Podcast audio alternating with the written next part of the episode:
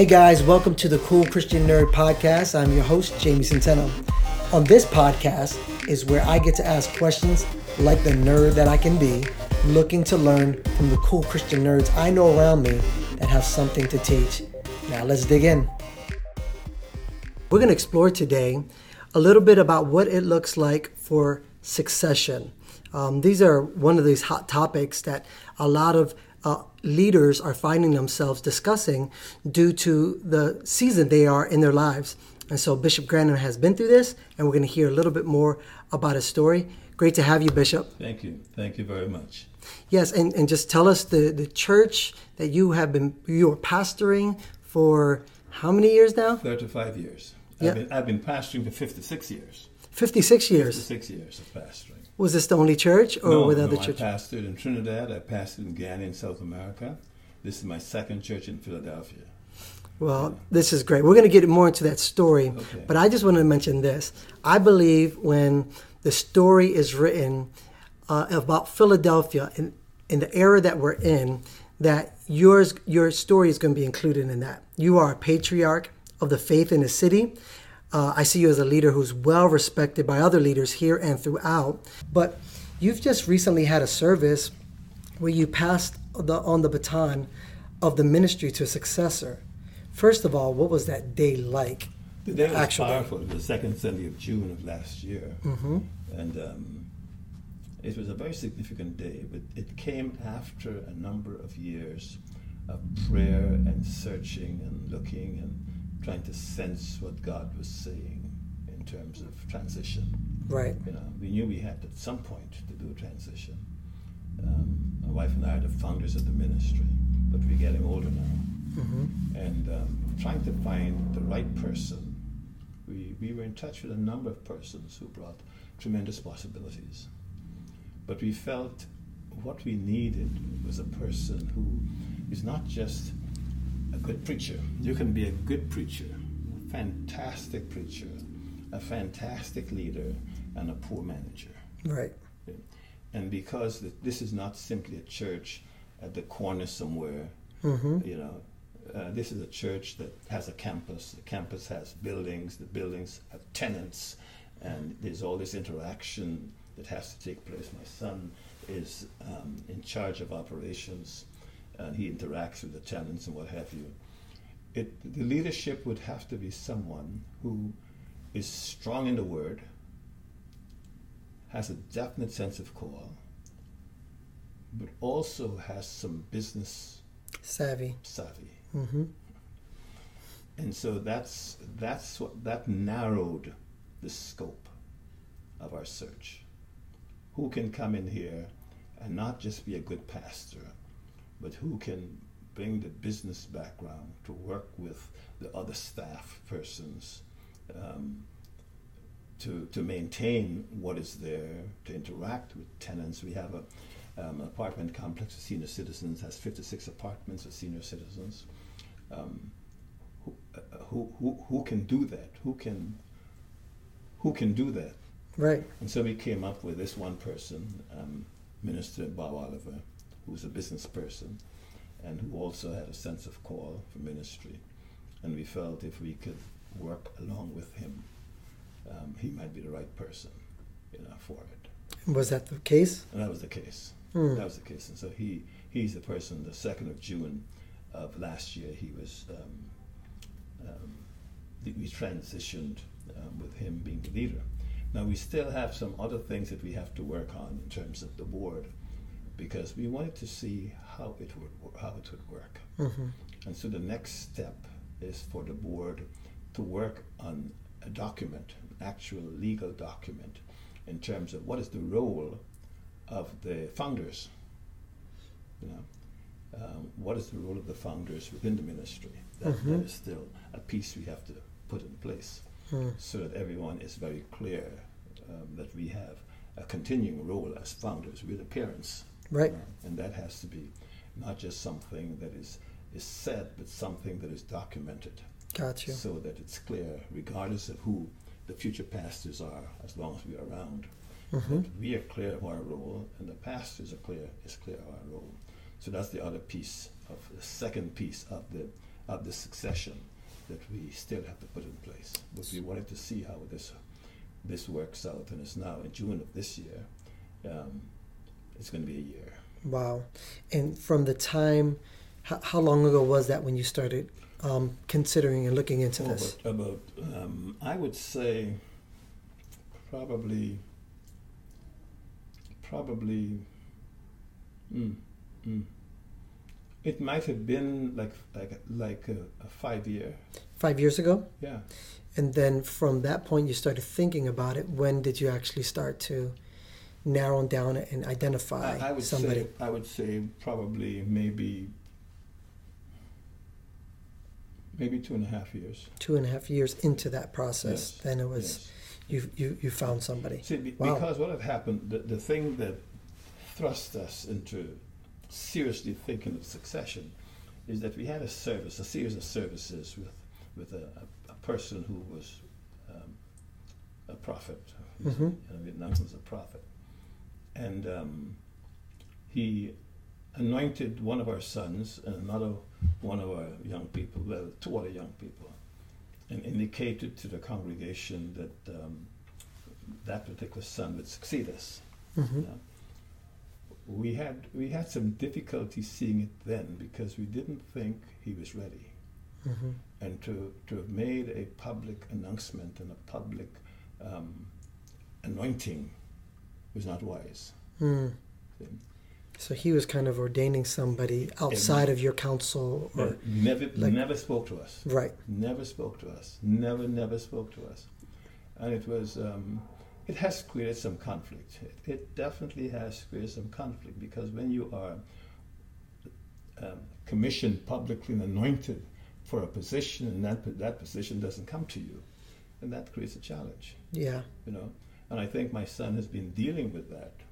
hmm Um, and now to find that, okay, now finally somebody else has that. But, but the qualifications are still the same, that you have to have ministry experience and management experience. hmm So I, I think we, we made the right decision, but we were put in a kind of a box, Yeah. um, which which we're still still working at at this point. Yeah. Yeah. You almost. When should pastors or leaders start to think about succession? I think they have to start very early, very Mhm. very early. We have in our church right now. Um, if you come to our church on a Sunday morning, you'll see the number of children who are serving as ushers. hmm you know, children.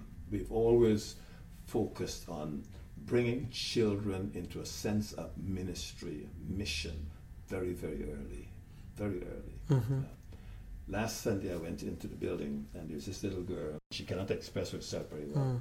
but she was at the door as an usher, all dressed up as an usher with her badge. And as I walked in, she said, "You're an excellent pastor." Yeah. Mhm. Now imagine a little girl, maybe 10 years old or less, having that perception of her pastor Mm. And seeing herself a person who's ostracized because of her physical condition. hmm See herself all dressed up with her badge. I'm an usher. hmm And she's at the door greeting people. Mm. See? It, it is that type of the lifting up of children because you, they, they will succeed you in a number of ways. A number of ways. They'll be the leaders. But um, you always have to keep thinking who will be the lead pastor? hmm Who will be the lead pastor? And what does the lead pastor bring to the table? And not, and, and not only what the lead pastor brings to the table, but what does the table require? Right. I think a lot of people don't figure out what the, what the table itself requires. That would probably take, um, considering maybe even size and the dynamics of the ministry, the transition time should probably take a little longer Right. than maybe something that is doesn't have too many complicated nuances to the ministry. Would you agree? Yeah, it, it would it would take time, but we also had a number of of perspective and good leaders from which we could have chosen if it was just a, a church building. We had some great speakers, some great leaders Right. that we developed. But when it came to pastoring New Covenant, we needed more than just great preachers. Mm-hmm. We needed someone who had some business experience Mm-hmm. to deal with the business aspect of the ministry. Mm-hmm. Someone accused me last week of, of um, running a business. running a business. But you know, the person, and the person's a pastor. Mm-hmm. But I, I didn't get back to him. I didn't. I didn't try to correct him because it was Jesus who first said that it was a business, Mm. His father's business. and he was twelve years old. Yeah, yeah. he was 12 years old. He said, I Mhm. must be about my father's business. So if, if you if you don't have a business concept of ministry, then you just have a regular, ordinary preaching point. Yeah. But if you understand that this is indeed the father's business on earth Right. with an agenda, then it makes a lot of difference in terms of how you understand ministry, Yeah. how you organize ministry. It's yeah, an organization. There needs to be order and organization and flow for the sake of serving people well. Exactly.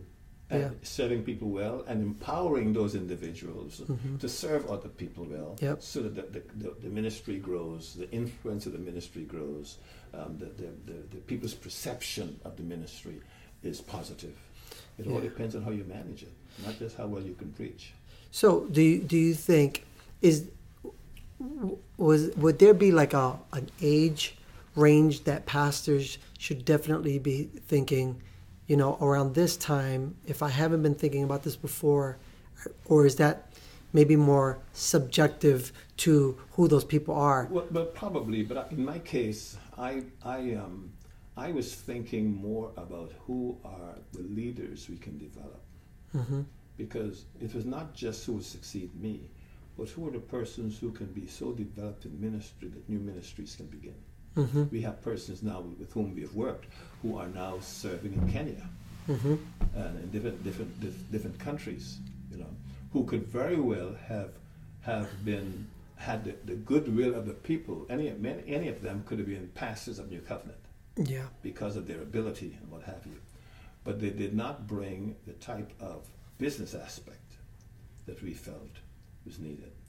Mhm. And, and my son, right now, who is um,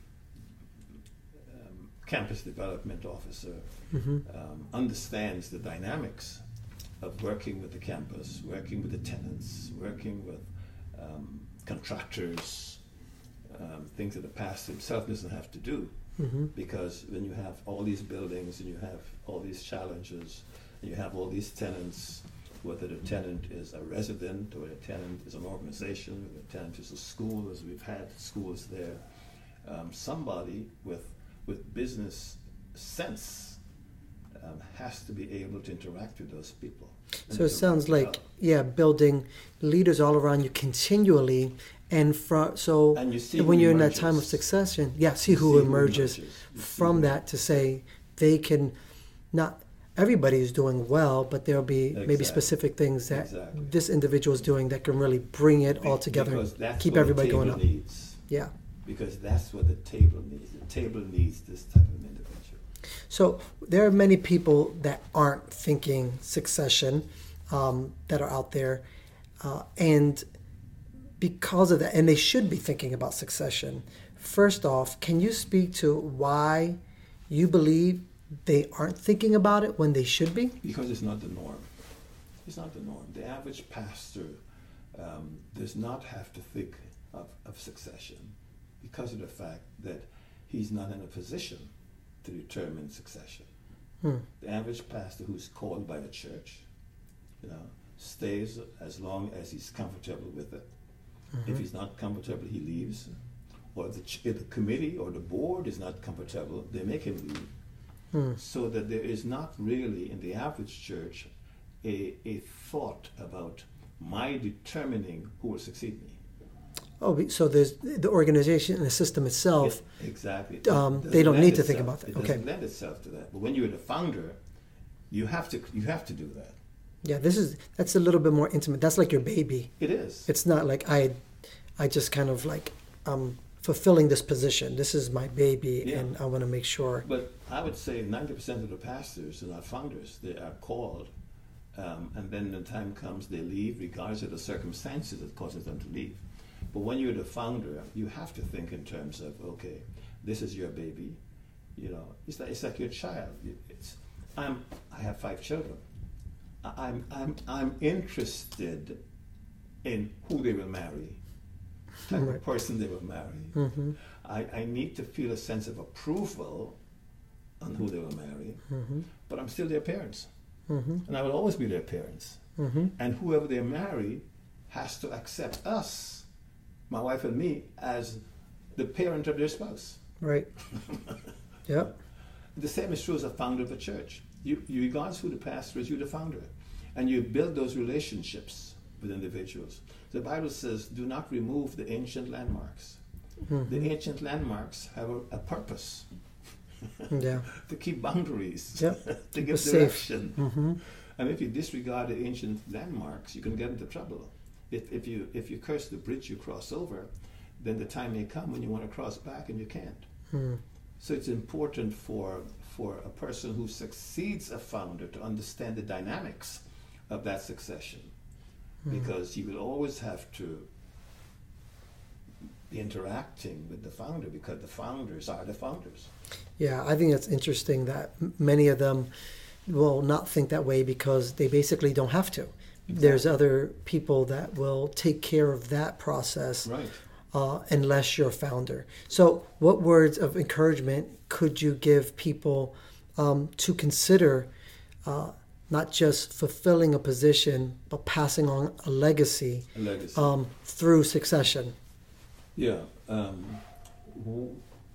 and it, it does not necessarily have to be, I hear the question, hmm but it does not necessarily have to be through succession because the Mhm, okay. legacy is not necessarily limited to succession.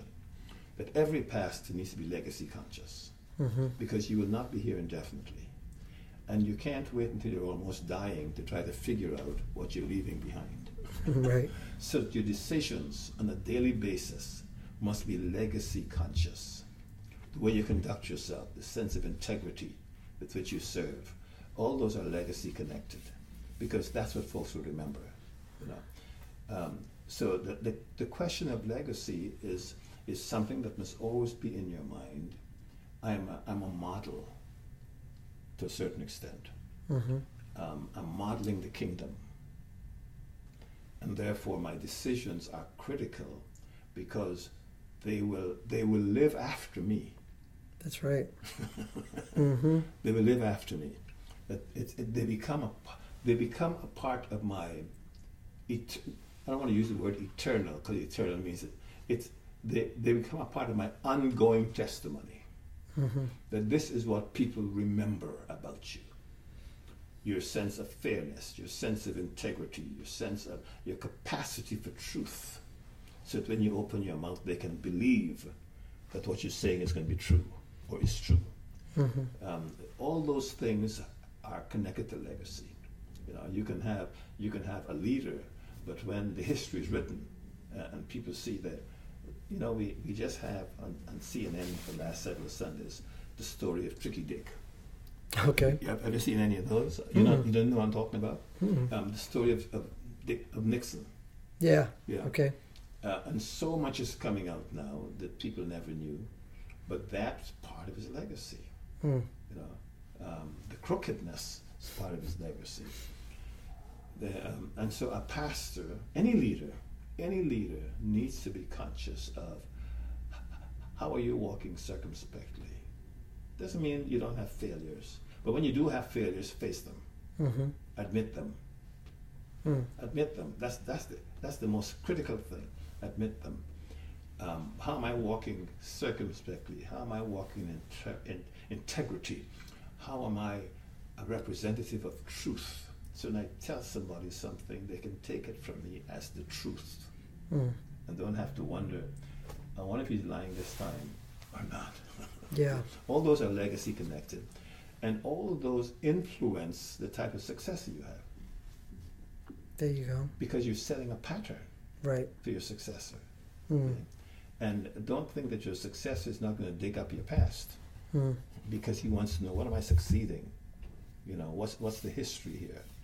And if he sees a shady type of history, he will feel comfortable repeating it Wow. Yeah. And probably even push the boundaries and even push more. the boundary even more. Wow. Even more. So every day, every day, a, pa- a founder and a pastor and a leader has to be thinking, um, how am I spending this particular day? How am I addressing these issues today? What will they say about me 10, 15, 20 years from now? Yeah, I like that. It's in the successor can get maybe a little intimidated by filling shoes, but they have to think about it as more of uh, the path that has Yes. been left for them than the shoes that they're filling. That's right, the opportunities. You Yeah. don't have to fill the shoes. Mm-hmm. You don't have to fill the shoes. Right. You just have to make sure your foot can get into them. Yeah. because your foot is going to grow into it. There you go. as time as time goes by. I like that. Um, but but you need to know what it is you're getting into and what people's expectations are, hmm because they will compare you. Yeah. They definitely will compare you, and you have to so conduct yourself that when you are compared, even though they realize you're a different person, the values are the same. Yeah. There you go. The values are the same.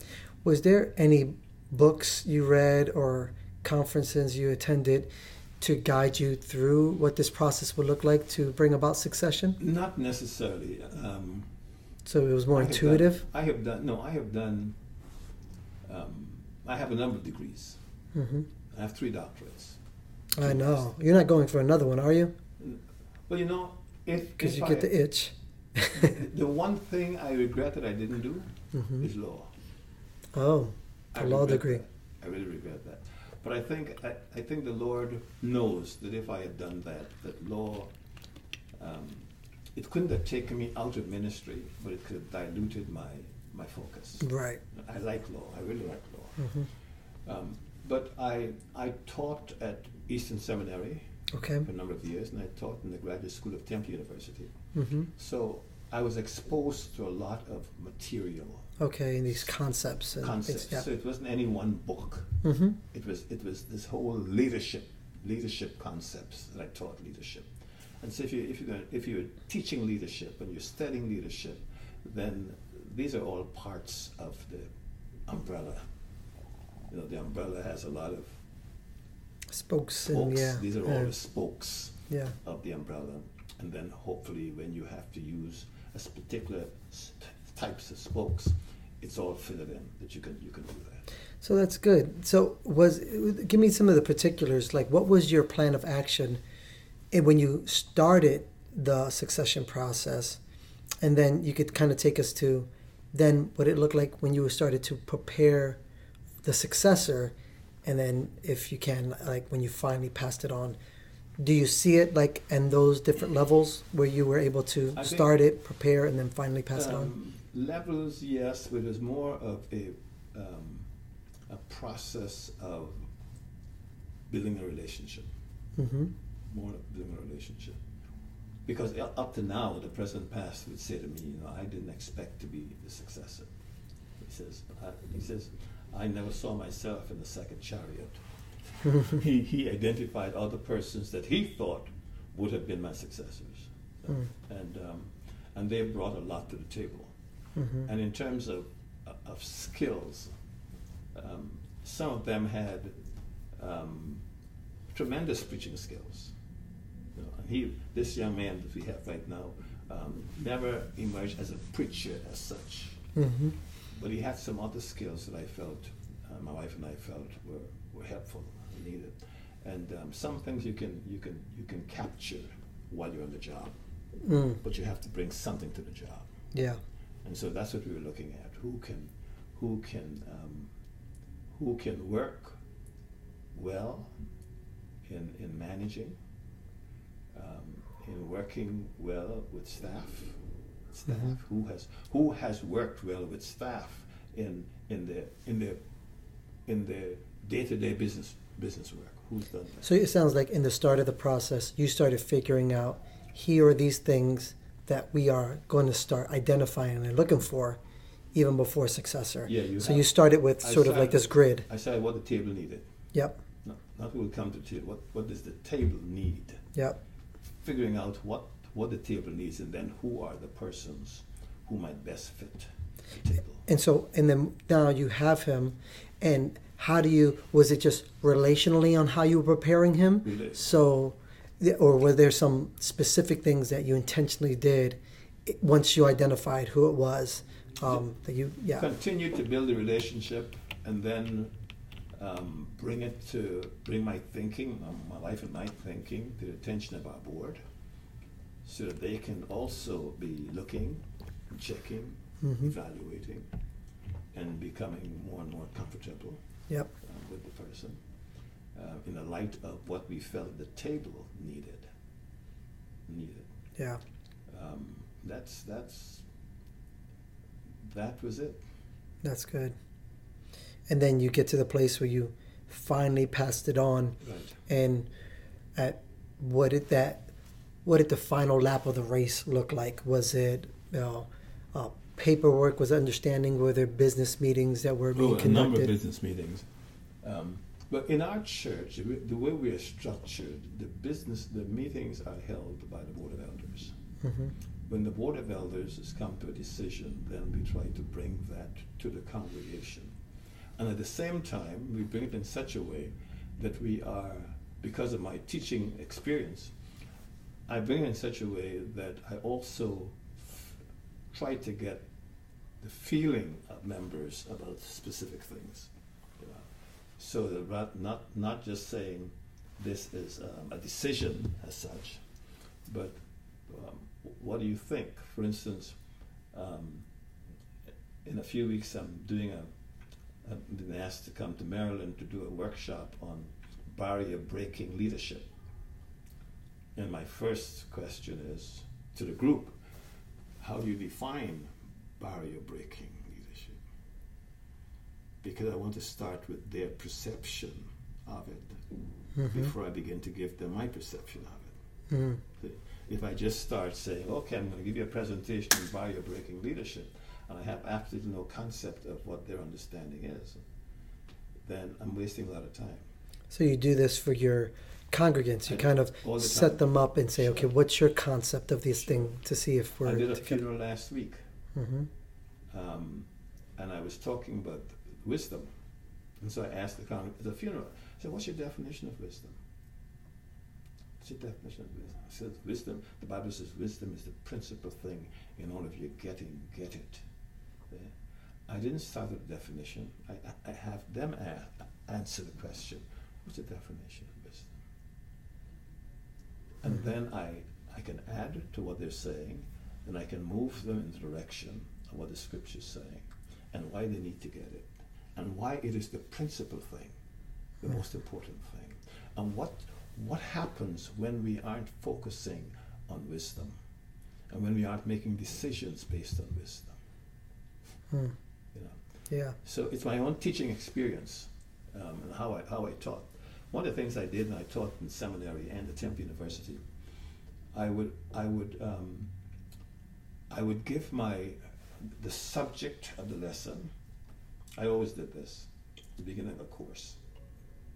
This is what we're working on. This is the book we're working on.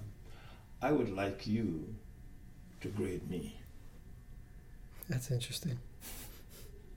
I would like you to give me an honest grade.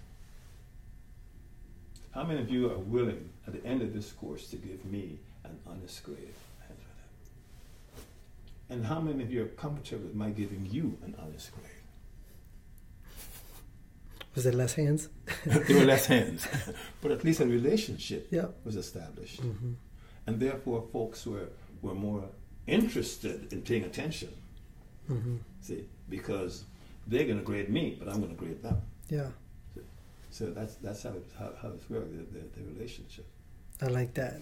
Now, you have so much to give. So, even though you've passed on the baton, and uh, what does your life look like now outside the normal church routines that leads Yeah. that you would normally have?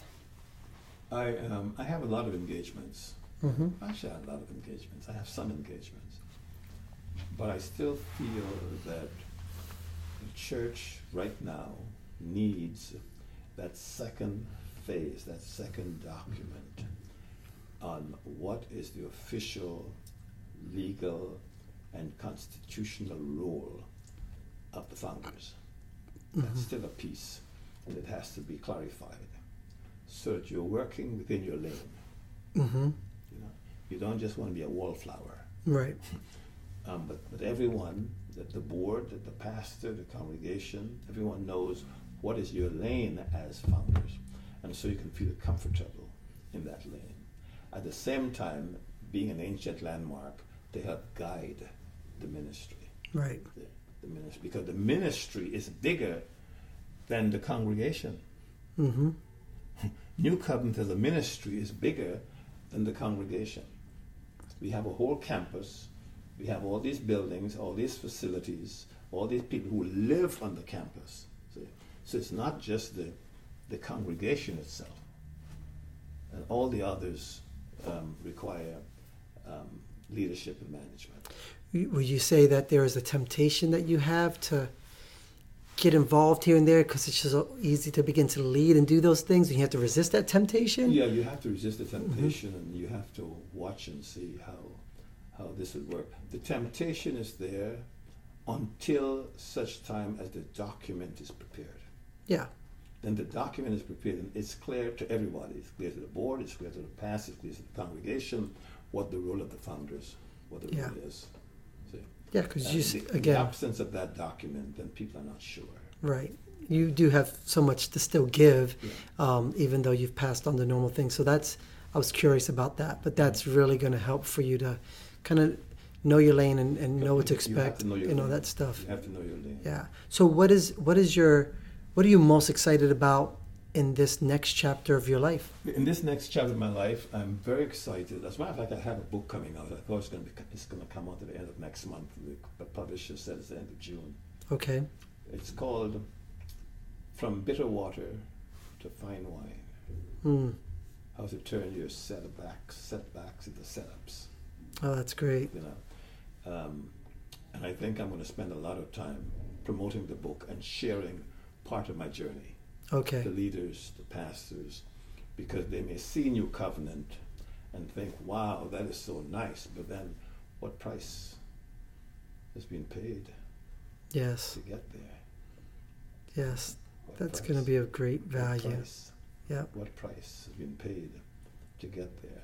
And um, I remember, is this going to anyone apart from leaders? This, Oh, probably yeah. Yeah. Probably. I don't think people understand the price you pay when, not necessarily, not necessarily the price you pay for success, but the price you pay when you succeed. I think there are many people, even believers, hope you fail. Mm. Really. Mm-hmm. And when you don't fail, um, there's anger. Mm. There is anger. And we have experienced so much anger. And we have experienced so much bitterness, even from staff persons that we've had to Transition to on. transition Mhm, off. mhm. Um, it's, it's, it's part of the price you pay Mm. for leading. For Right. leading. It's part of the price you pay. And you have to be comfortable with it. Mm-hmm. You can't react to it. Yeah. You know. Um, I should have asked a different question. If this, is go- if this is going to unsafe people. Oh, um, not really. No. hmm I remember um, one day coming out of our home, our front door, there's a live snake. And immediately we knew who had done it. Wow. Then the next week, there's another live snake, Just there in the doorstep. just in the doorstep. Wow. hmm The third week, there's a, a rooster with his head cut off. Okay. Now this is witchcraft type stuff. the head and the blood. Hmm. We knew who done it. We knew. Mm. Last week, and that's a long time ago, hmm hmm last week I was at a conference, and um, this person who had been part of our staff was there, and I said, "Why don't you come right over and sit at our table?" So he sat there and we talked. I did not remember a thing about those incidents, and yet I, know for sure he's the one who did it. Mm. I I know for sure he's the one who did it. Wow. But I didn't remember a single thing. I was at a conference a number of years ago, an international conference, people from different countries. And the person with whom I went to college uh, was the chairman. When I went to, when I went to college there, I was a freshman. He was a junior, so he graduated two years after before me. But he was the chairman, and um, but but our journeys took different directions. hmm He was pastor in a little church on an island in 1962, and he's still there today. Hmm. And the church is still the same size today. Hmm. I, on the other hand, graduated two years later, and we have a new covenant. So in the conference, I got up to speak, and he said, he's a chairman, he says, Milton, shut up and sit down. Mm. I sat down. And everybody was stunned. They Hmm. were stunned. They were stunned. But I knew, just jealousy. I knew that. But I was surprised that he expressed it so publicly. hmm Um, two months ago, I was in St. Vincent, and he was there. And he and I were talking and laughing and what have you, he and his wife. And when we were finished, the gentleman called me over. He says, Do you remember what he did to you in that meeting? When he said, Shut up and sit down? And I had not remembered it. Wow. And he says, I'm watching you laughing and talking, and I'm saying to myself, but but this is the person he, he humiliated publicly. And I said to myself, you know, he said that about to me, but I didn't take it on because I knew the root of it. How do you feel? How do you feel from 1962 to now, pastoring a church of 70 people when a person who graduated from the same college is doing something completely different? Mm. And when he pulls up my resume, my radio program has been in 60 countries of the world. Hmm How do you feel? So I was not upset. I was just disappointed, hmm but I wasn't upset. Hmm. And I didn't feel the need to take it on. I didn't ask him why he did that. I just didn't. And so when I saw him later on, a few weeks ago, a few months ago, it didn't even cross my mind. Wow. And yet this other person looking at it saying, but how could he be interacting with him so nicely? Has he forgotten? Well, I had forgotten. It's out of my mind. Wow. So you, you, you pay a price for any type of perceived success. hmm And you have to be willing to pay that price without holding the people because as long as you, you get locked into this person did me that and this person did you that, you have to stay right there with them. Right. You can't move forward.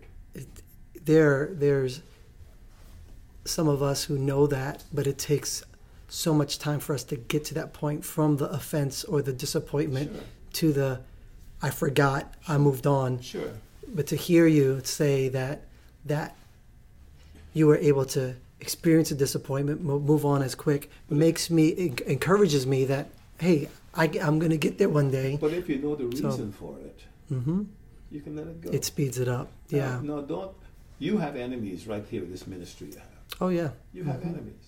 There are people who who look at what you're doing and are very, very upset. You can't afford to take it on. No. You just have to focus on what God is doing in your life hmm and give God the freedom to do more. Yep. Because if, if you get locked into a very small vision, then you're insulting God. Yeah. That's so good. And He says, I'm able to do full measure, press down, shake it together, and running over. Give Him a chance to do it. Yep. That's where our mind and heart should be. That's it. There. Yeah. This has been good. great. I have one last question go ahead. because there's, you know, we're in the city of Philadelphia and, and you've been here for many years. So, what's that one special thing that you enjoy about the city of Philadelphia that maybe people who are not native to Philadelphia might not know about, or those who are here will be like, I know that. Well, when I think of Philadelphia, I think of the last line of the national anthem the land of the free, the home of the brave. That's the national anthem, the last Mhm. line. For the land of the free, And the home of Hmm. I think Philadelphia has given me freedom Hmm. to dream. The problem is, in that same line, the land of the free, the home of the brave. You cannot have freedom without bravery. Freedom requires bravery. That's right. It requires courage. And if you don't have courage, you can't have or enjoy freedom. hmm And so Philadelphia has given me freedom. The Lord has given me the courage and the bravery to pursue within the context of that freedom what I feel He's willing to do. And I know that what I have done with Him is even less than what He was willing to do with me. Hmm. You know, and so when I think of Philadelphia, I think of uh, not just a city of brotherly love and sisterly affection, but the opportunity to be in a society where you're free to dream, free to allow the Lord to lead you, but develop the courage, which is the capacity to pursue the difficult in spite of the cost. Hmm. Um, that's part of what Philadelphia means to me. That's tremendous. Well, again, thank you, Bishop, for letting me pull on you a little bit and ask these questions. You've given us so much to to consider, to think about. Um, we're better for it. So thank, you Thank you. for being you uh, willing to do this. Okay, appreciate it. Well, thanks for joining us, and that's our time for this week's podcast. Be sure to subscribe to the Cool Christian Nerd podcast, where you can get your digital discipleship fix. Till next time.